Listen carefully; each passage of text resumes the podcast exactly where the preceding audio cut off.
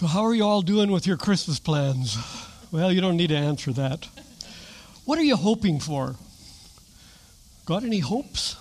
I think back to when I was a kid, our hopes were for a bunch of presents under the tree. Just pretty simple. Go to Grandpa and Grandma's place, and there were lots of presents piled there for the grandkids, particularly. And then we had our own kids, and hey, if, for goodness sakes, if they didn't have the same hope. Now they have kids, same thing. yeah, no hope for them. With poor grandparents. anyway. For adults, you know, what do we hope for?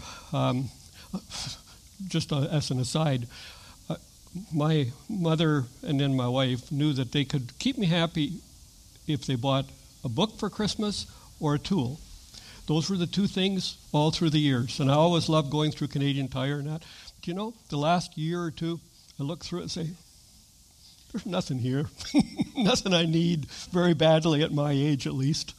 I've got most everything to do, a few handy things, and, uh, and books, you know, I, have been giving them away. so it, times change. But the fact is, as adults, we probably hope for a, a special gift of some kind. But you know, for many, it's uh, you kind of you hope that this would be a time for a good time with the family, and, and that they all come. And Lord, this time let it be conflict free. That's the hope for many people. There are many hopes this time of year. Some are fulfilled, and I expect that if you look over the whole population, most aren't fulfilled. I guess it was about 45 years ago, I remember sitting in psychology class with Dr. Gary Collins. It was just before the Christmas break, and he said something that I hadn't thought about before and, and certainly haven't forgotten since. He said, For many people, Christmas is the most depressing time of the year. It's a time when people experience the greatest disappointments and often fall into feelings of complete hopelessness. So, when my friend Guy from our congregation shared something a couple of Saturdays ago I was all ears. Guy often shares stories uh, on Saturday morning from his 33 years as a, it is 33, right, Guy? uh, as a fireman as, and as a first responder. And what he said that morning, he said to us, guys, we need you to pray for our first responders, especially this time of year. And he explained how many times he had been called to at around Christmas time what turned out to be an ugly and tragic mess. Someone had taken her own life, and, and it was their job to deal with this and to do cleanup and stuff. And it reminded me when he said that of what Dr. Collins had said, and I asked him, Is this really true? Is it true that suicide goes way up at Christmas time? And he said, Yes, definitely. The fact is that at what should be the most hopeful time of the year, many lose hope. They just simply run out of things to hope for. The kids and Karen Shaw introduced us to the theme of hope as the theme of our third Sunday of Advent. And Karen, in her narrative, told us about Anna and Simeon, two people who had carried a hope in their hearts for many years, but it was based on a promise that had been given centuries before by God and then reinforced over and over by the prophets as the years went by. I'd like to introduce you to another person who lived at that time, looking for that hope, and the coming of that hope changed her life. So let's pray first. Heavenly Father, you know how each of us are today. There's some who come today needing hope needing a touch from you, needing to sense again the love of Jesus and uh, to apply it to their lives and to really believe that it's real. There's others who have found great joy in family and great joy in this season and uh, are there to be hope givers. And Lord, you know what our needs are. Encourage us to be hope givers, but also encourage us where we need hope ourselves. In Jesus' name, Amen. We all know that at the center of the Christmas story is an amazing woman, and her name is Mary. So, what are we to believe about Mary? How do we treat Mary? What do we think about her? After all, she was the mother of our Lord Jesus. Throughout history, the church has tended to fall kind of uh, into one or two of two extremes. Um, some put her on a high pedestal, such a high pedestal that she's almost barely recognizable as human. People have not only called her the mother of Jesus, which she is, but also the mother of God, and depending on their connotation, um, and have prayed to her, have even taught that her life was so special that she herself was born sinless, like Jesus was. It's called the Immaculate Conception. And uh, that means that she wasn't plagued by ordinary sin like we are. The Bible doesn't teach that anywhere. This doctrine was introduced years later. But the Bible clearly teaches, some, teaches this about sin. It teaches that we're all born into sin. As Romans 3:10 says, there is no one righteous. Not even one. And then verse uh, 23, for all have sinned and fall short of the glory of God. So Mary needed the redemption that Jesus came to offer, just like the rest of us do. The fact that we are all sinners is really why we're having this conversation about hope today, at least from my point of view, because sin destroys everything. Sin destroys everything, including hope. Others, in rejecting this worship of Mary, have almost ignored her. You know, they've uh, rejected unbiblical ideas and nearly overlooked Mary herself. Of all the women in the Bible, Mary was chosen by God. Chosen by God for a very special uh, task. And we must recognize that. I'd like to build a little foundation for understanding that, sort of pick up on this. And this is important because God's word clearly and categorically states that without faith, it is impossible to please God. Without putting one's trust in God, without that kind of a relationship that puts a trust in God, it's impossible to please Him. So, as we read Luke chapter 1 and, and starting at verse 26, this part of the Christmas story, remember that. Okay? In the sixth month, God sent the angel Gabriel to Nazareth, a town in Galilee, to a virgin pledged to be married to a man named Joseph, a descendant of David. The virgin's name was Mary. The angel went to her and said, Greetings, you who are highly favored. The Lord is with you. Now, she may not have been sinless, I don't believe she was, but she sure pleased God. And that's very clear. So she was a woman of faith. Reminds me of Hebrews 11:1 which says, "Now faith is being sure of what we hope for." So it ties faith and hope together. Being sure of what we hope for and certain of what we do not see. This is what the ancients were commended for. This is what Mary was commended for. And the ancients are that whole list of people, starting with Abel and Enoch and Noah and Abraham and a whole bunch of others, who uh, lived for their hope.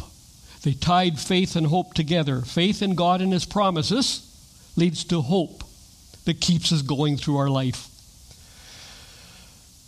If you and I believe in God's promises, no matter how bleak things might look, and sometimes they look pretty bleak, we have hope. This is important. Here's kind of the scoop for those of you for whom this may be new the ancients had all been given a special promise by God. The promise was that He would send a Messiah, that He would provide salvation for them and for the world, and give their lives purpose and meaning. That was their hope. They didn't see it fulfilled in their lifetime. The Messiah didn't come, and year after year and century after century went by. But they saw many evidences of God at work but they never saw the final outcome. In spite of that, they really believed the promise. So even when things weren't going their way and they experienced setbacks and defeat and sorrow and suffering and sickness and unfair treatment and criticism and all the things that people experience, we experience and they experience too,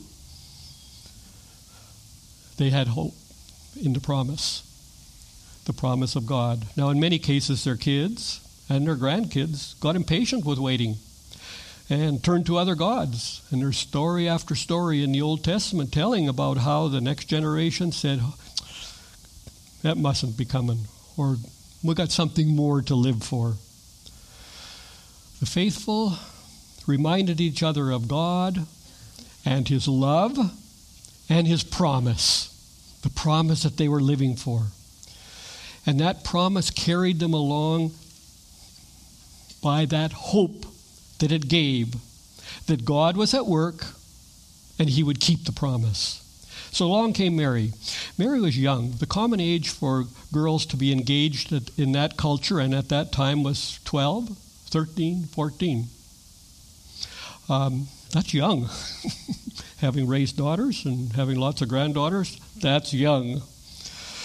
Because her age is not mentioned, scholars feel that she no doubt was betrothed. At the same time, that was the custom. The parents would make the arrangements and the girl would be married, you know, in that age, 13 or 14. But in spite of her age, she had a strong faith in God and she fully believed the hope that had been presented, that he had been promising his people for centuries. That hope that he would send a Messiah, a Savior, a King for his people. Now, she had no idea that she'd be the one to bring in the next step until she was visited by the angel. But the point is, because of her faith in God and her hope in the promise, she was ready. What can we learn from this hope that we celebrate now on the third Sunday of Advent? Though we live in a despair filled world, and we really do, that isn't God's plan for his people. His plan is not for us to go from despair to despair, from experience to experience. God, in His grace, always offers hope. So, I'd just like to share it in a very elementary, uh, simple level that God offers hope in two ways, as illustrated here. First of all, by getting us to look back, to look back to Mary and her faith and to God who keeps His promises. So you see, in the big scheme of things, Mary's situation was pretty bleak. It was pretty hopeless.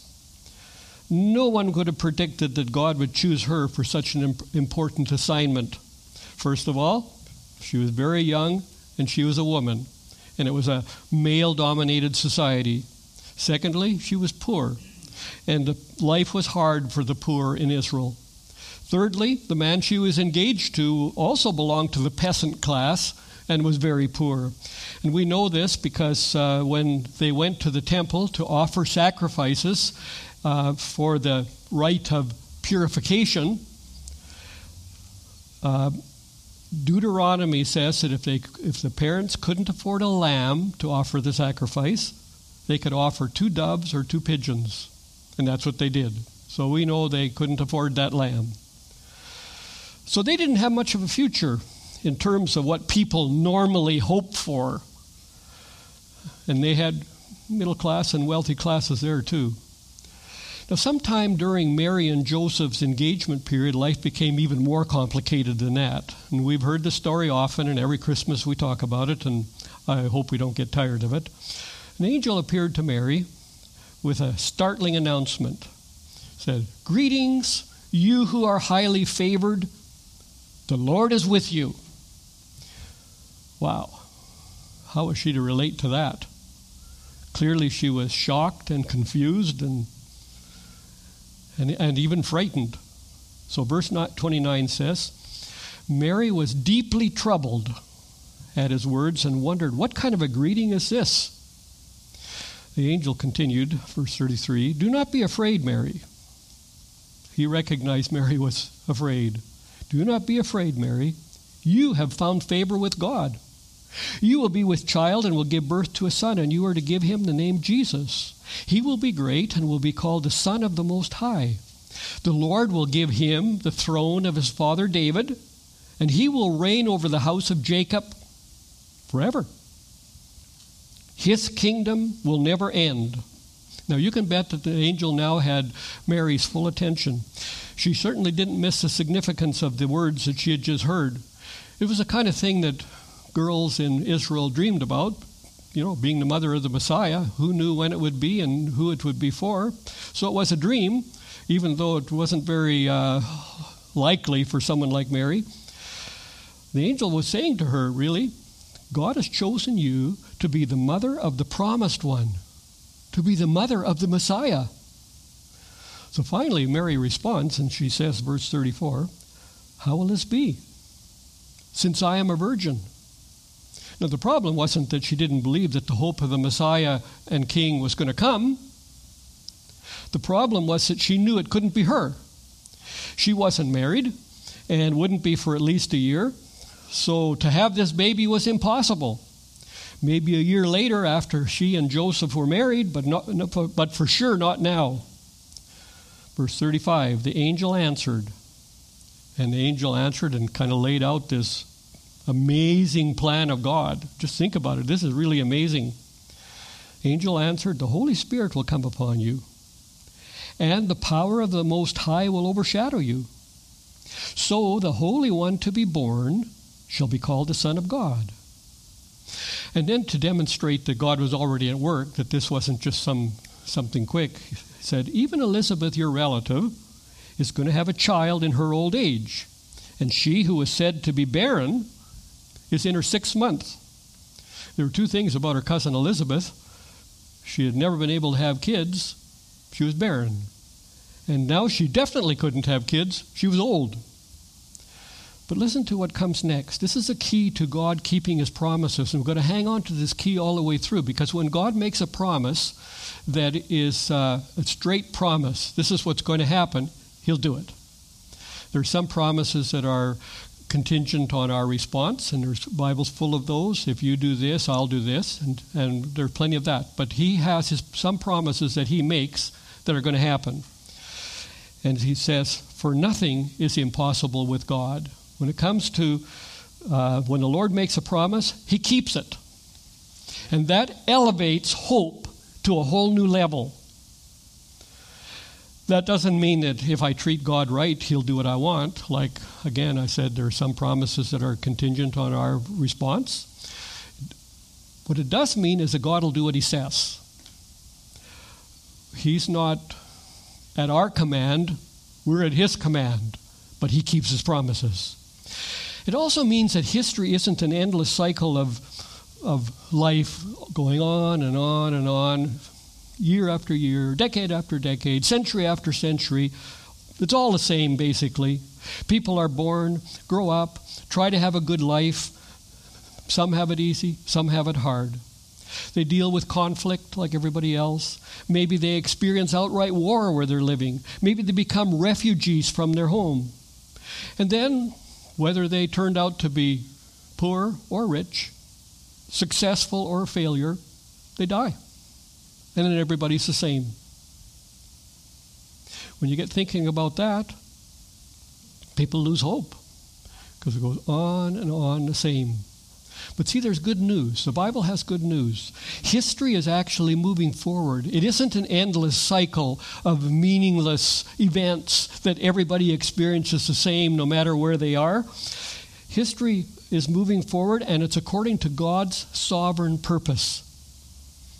And it's demonstrated as it moves along by a God who makes promises and keeps promises. There's a starting place creation. It's told about in the Bible Adam and Eve. And it's leading to an ending place eternity, the, uh, city of God, being with God. That's the final termination. And it's gone by a, a very important signpost the, the birth of Jesus and the cross. Each was based on and is based on a promise. It, it's based on God who makes and keeps promises. And as a result, there's always hope. Now, we'll talk about that in a moment, but for, for Mary, this was all sudden and quite a startling proposition, you know, for a young teenager. What would she say? What should she do? How would she react? Verse 38 I am the Lord's servant, Mary answered. May it be to me as you have said. And then the angel left her. She not only agreed, but she called herself a servant. The Greek word here means bond slave. It's much more tight than a servant to a master. A bond slave is someone who didn't have to serve somebody, but chose to. And it usually was because of love and respect and a promise of good care and that relationship that they had. So when Mary responded like that, that showed that her faith was sincere and it was real and it was up to date. It showed that she had already put her hope in God and completely trusted Him. Now, you might think that she was, because she was favored, God would make, make life a lot easier as kind of a reward to her. We all kind of hope for that. You know, when that as a reward for her being willing to go through such a thing, now he's sheltered her and she can have a great life.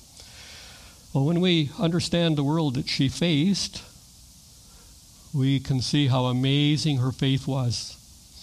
By agreeing to be the mother of Jesus, Mary would start down a long and difficult road.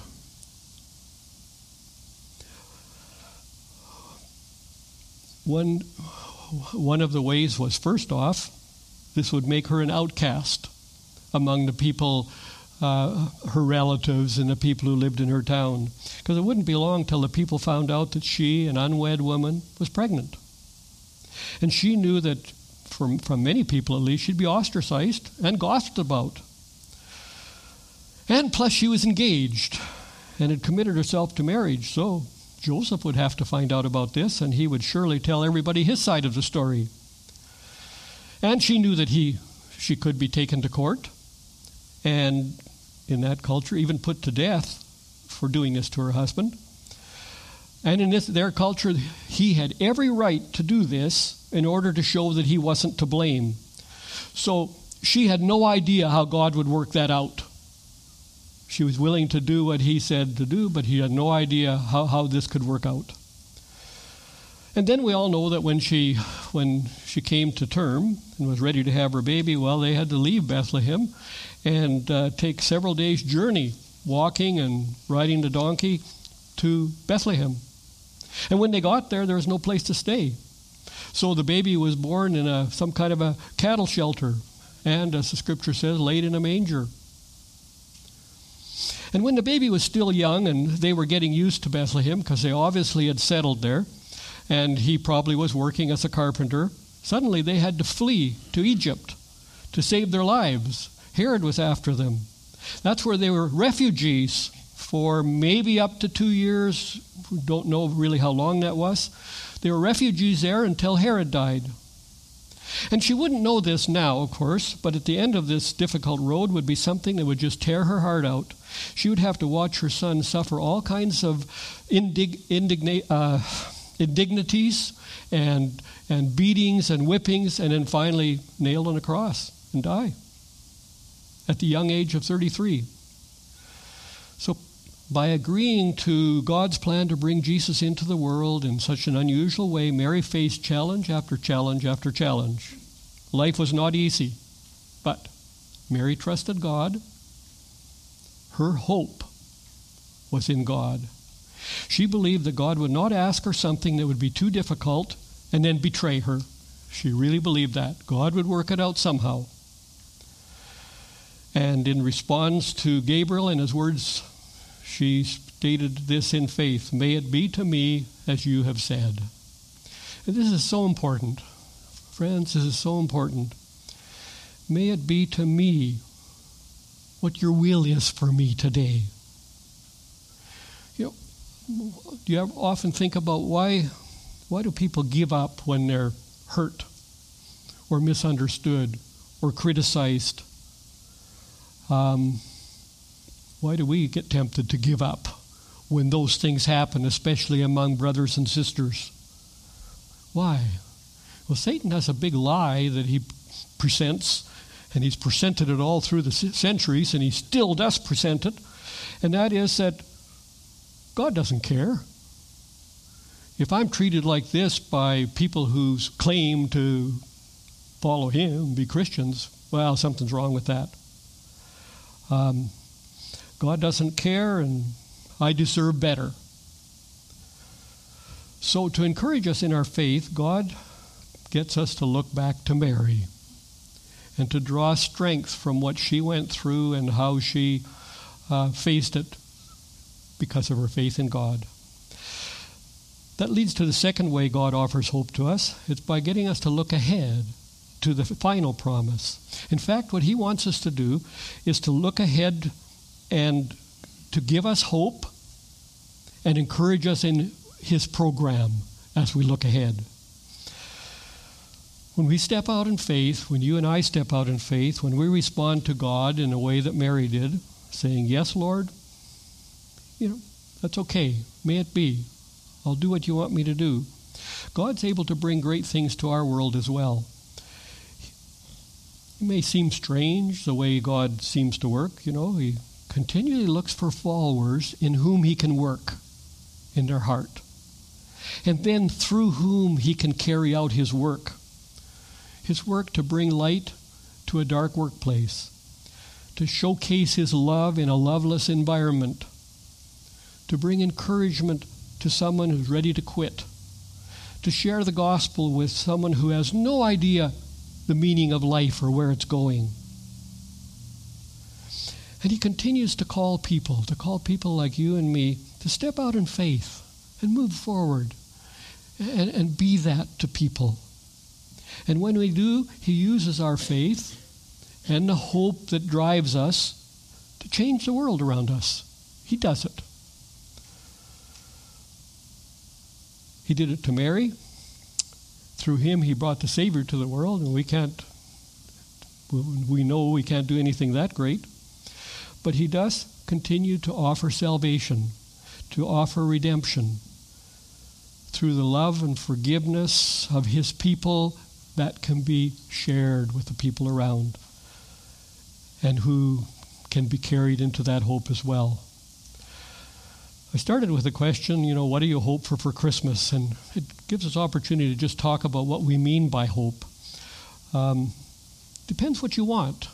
It depends on what you're expecting, who you're depending on for it, who makes a promise that gives you the hope. So the word hope can be used in different ways, obviously. Here's a dictionary definition Hope is a feeling of expectation and desire for certain things to happen.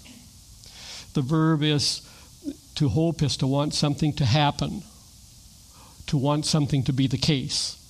So both have that feeling of, of, of wishing, of desiring. There's no power itself in the word hope. So we use it these different ways people for people say my hope is to win the lottery and i'm going to buy a fine home for my family. Well that kind of hope is an expression of a wish and it fits the dictionary definition. Could it happen? Mm, sure i guess it happens to someone. Is it likely? Not a chance. The odds are stacked against you. Someone else says, My hope is to get a good education, get a good job, save up, and finally get my own home. Could it happen? Is it a realistic hope? Well, it depends on a number of factors, of course. Is your job good enough? Did you save enough for a down payment? Can you make enough to handle the monthly payments? If so, yeah, that's a very realistic hope. When I was growing up, and I was a teenager, I knew a family in which each of the kids got a home when they got married. Dad had made the promise. He made the promise that when each of them married, and this isn't to give parents of kids any guilt, uh, when they each got married, he would buy the couple their first home. And this now goes beyond the dictionary meaning, which is uh, just a desire or a wanting something. And now we're getting closer to understanding how God makes a promise. So when each daughter got married, they were given a home. And their hope, they knew this was coming, was based on a promise. And the promise was made by dad. And each time it happened as promise. That's the kind of promises God makes. Only with dad, something could have happened. He could have been in an accident and killed and not been able to actually fulfill his promise. In his case, he did. He lived. God gave him that opportunity, and he helped his kids in that way. I'd like to tie it together with an amazing passage of scripture that I came across in my own personal devotions, I guess about a week ago. It's 1 Peter 1, starting at verse 3. Read it from the point of view of a promise of God to you. Praise be to the God and Father of our Lord Jesus Christ. In his great mercy, he has given us new birth into a living hope through the resurrection of Jesus Christ from the dead See, we're saved not just so we can be forgiven from sin, but we're saved into a new hope. And its fulfillment is guaranteed by the power of Jesus' resurrection and the promise of God. It's, we're, uh, we're given a new birth into a living hope and into an inheritance that will never perish, spoil, or fade, kept in heaven for you. For you who through faith are shielded by God's power until the coming of the salvation that is ready to be revealed in that last time. In this you greatly rejoice. In this we can greatly rejoice. This is the hope. This is the ultimate hope. And then he goes on, you know, and here's the reality that should keep us going because we live in a real world. Though, now for a little while, you may have had to suffer grief and all kinds of trials. That puts a face on it, that puts meaning to it. And when we come to the Lord, that doesn't mean now we have a fairy tale life. That means we're living now in a real world, but we have the hope and we have God's promise. It also means that history is going somewhere. The hope of the ages, sometimes called, first led to Jesus. That was a promise that he would send his Messiah. The hope of the ages continues and now leads to the eternal city, um, to heaven. That's a promise. It doesn't mean that life is going to be suddenly easy, but it does mean it can be purposeful. And one more thing, just to tie it up because we have ultimate hope in Jesus, we are especially positioned to be hope givers we can reflect the heart of God and give hope to others. We do that in a couple of ways by sharing the gospel. The gospel is a hope of salvation and eternal life. You can share it from a lot of different places in the scripture. Let's just look at 1 Peter 1 3 again, uh, because that gives the gospel as well. So now read it in terms of thinking what it means to someone who doesn't know the Lord that you may have opportunity to share the gospel with. It says, Praise be to the God and Father of our Lord Jesus Christ. In his great mercy, he offers new birth into a living hope through the resurrection of Jesus Christ from the dead. That's the gospel. God has provided forgiveness, salvation, spiritual life, new birth through Jesus. He's offered it free. It's based on our need and His ability to do it. It's based on His love and mercy. He invites the, the hurting mother, the discouraged dad, the teen with low self esteem, the broken druggie, all the kinds of hurts and brokenness that we see and impact. And he says, Come unto me, all you who are weary and burdened down, and I'll give you rest. That's what we have to share. And then here's the rest of the gospel as we finish that up, and into an inheritance. That's what we that's what we can share. We, God has prepared an inheritance that'll never perish, spoil, or fade, kept in heaven for you. For you who through faith are shielded by God's power, God's going to do it. I can't do it. You can't do it. Nobody can make somebody become reborn. We, it's done by God and it's shielded by God until the coming of the salvation that is ready to be revealed in the last time. And in this, you all can greatly rejoice.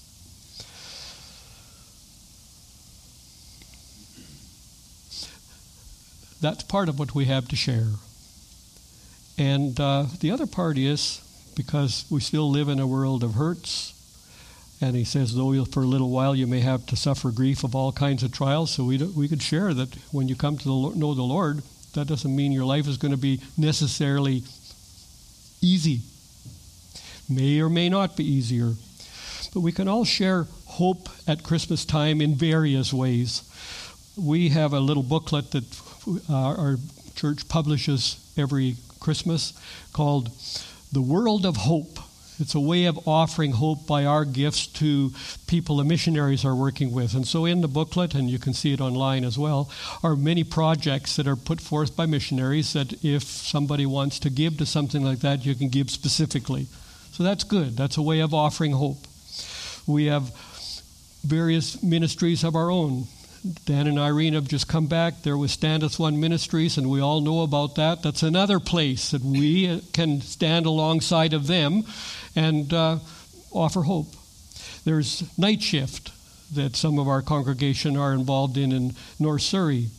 And there are the Syrian refugees that are coming now. There'll be many opportunities. There's a Middle East uh, Friendship Center up in North Surrey that is geared to invite refugees in and people who need help and uh, looking for a way to share the gospel. So we now are positioned to offer hope. Let's pray. Heavenly Father, whether we are in a position to need the hope right now because we need to refocus on what you've done in the past, particularly through Mary and how you kept that promise in a miraculous way, and what you're heading toward in the future, and we need to refocus on that. But Lord, we also need to focus on, if we know the Lord as ourselves, as Savior, on, on the needs of people around us and how we can bring hope this Christmas, that we may uh, recognize our position, our unique position, to act on behalf of you to give hope to others. Thank you. In Jesus' name. Amen.